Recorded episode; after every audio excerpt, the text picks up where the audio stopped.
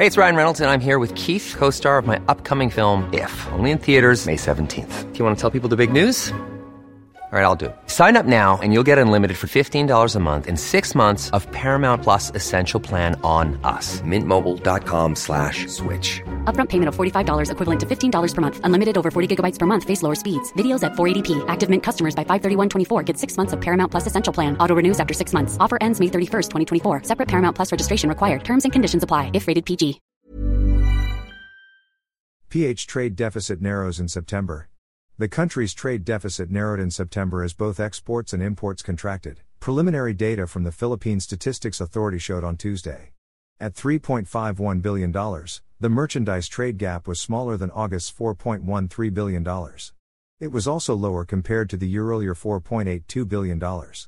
Total trade in goods contracted by 11.6% to $16.96 billion from $19.19 billion a year earlier, with imports totaling $10.23 billion and exports at $6.72 billion. Exports fell by 6.3% year on year, reversing from August's 4.3% increase and the previous year's 7.3%, while imports slipped by a much larger 14.7% from August's minus 13.0%. Imports comprised 60.3% of total external trade in September and exports accounted for the rest.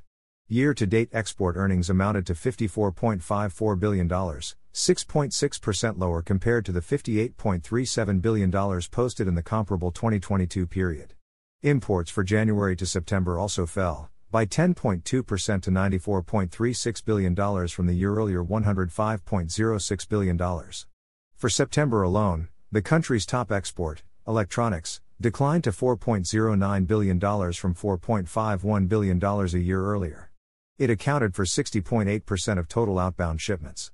The United States was the biggest buyer of Philippine made goods during the month, having purchased a total of $1.06 billion or 15.8% of total export sales.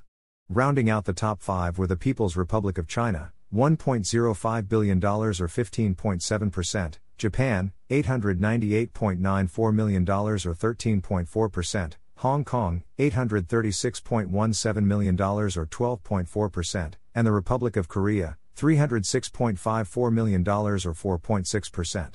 Electronic products were also the Philippines' biggest import for the month, at $2.2 billion or 21.5% of the total.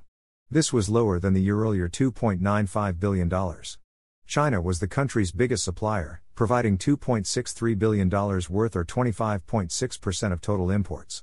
It was followed by Indonesia, $902.56 million or 8.8%, Thailand, $840.32 million or 8.2%, Japan, $33.15 million or 8.1%, and the Republic of Korea, $696.29 million or 6.8%.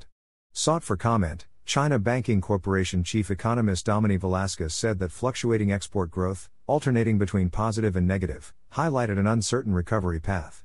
Imports are bound to increase as favorable price effects wane, she pointed out, adding that weaker domestic demand could dampen the rise, though this would be detrimental for economic productivity. Velasquez expects a smaller trade deficit this year compared to last year, which could help the Philippine peso. However, she also noted that the weak export and import performance would negatively impact the country's economic prospects. Weak imports of capital goods point to a fragile industry performance in the long run. Recent data indicates that the economy is relying less on trade and goods to drive growth, she said.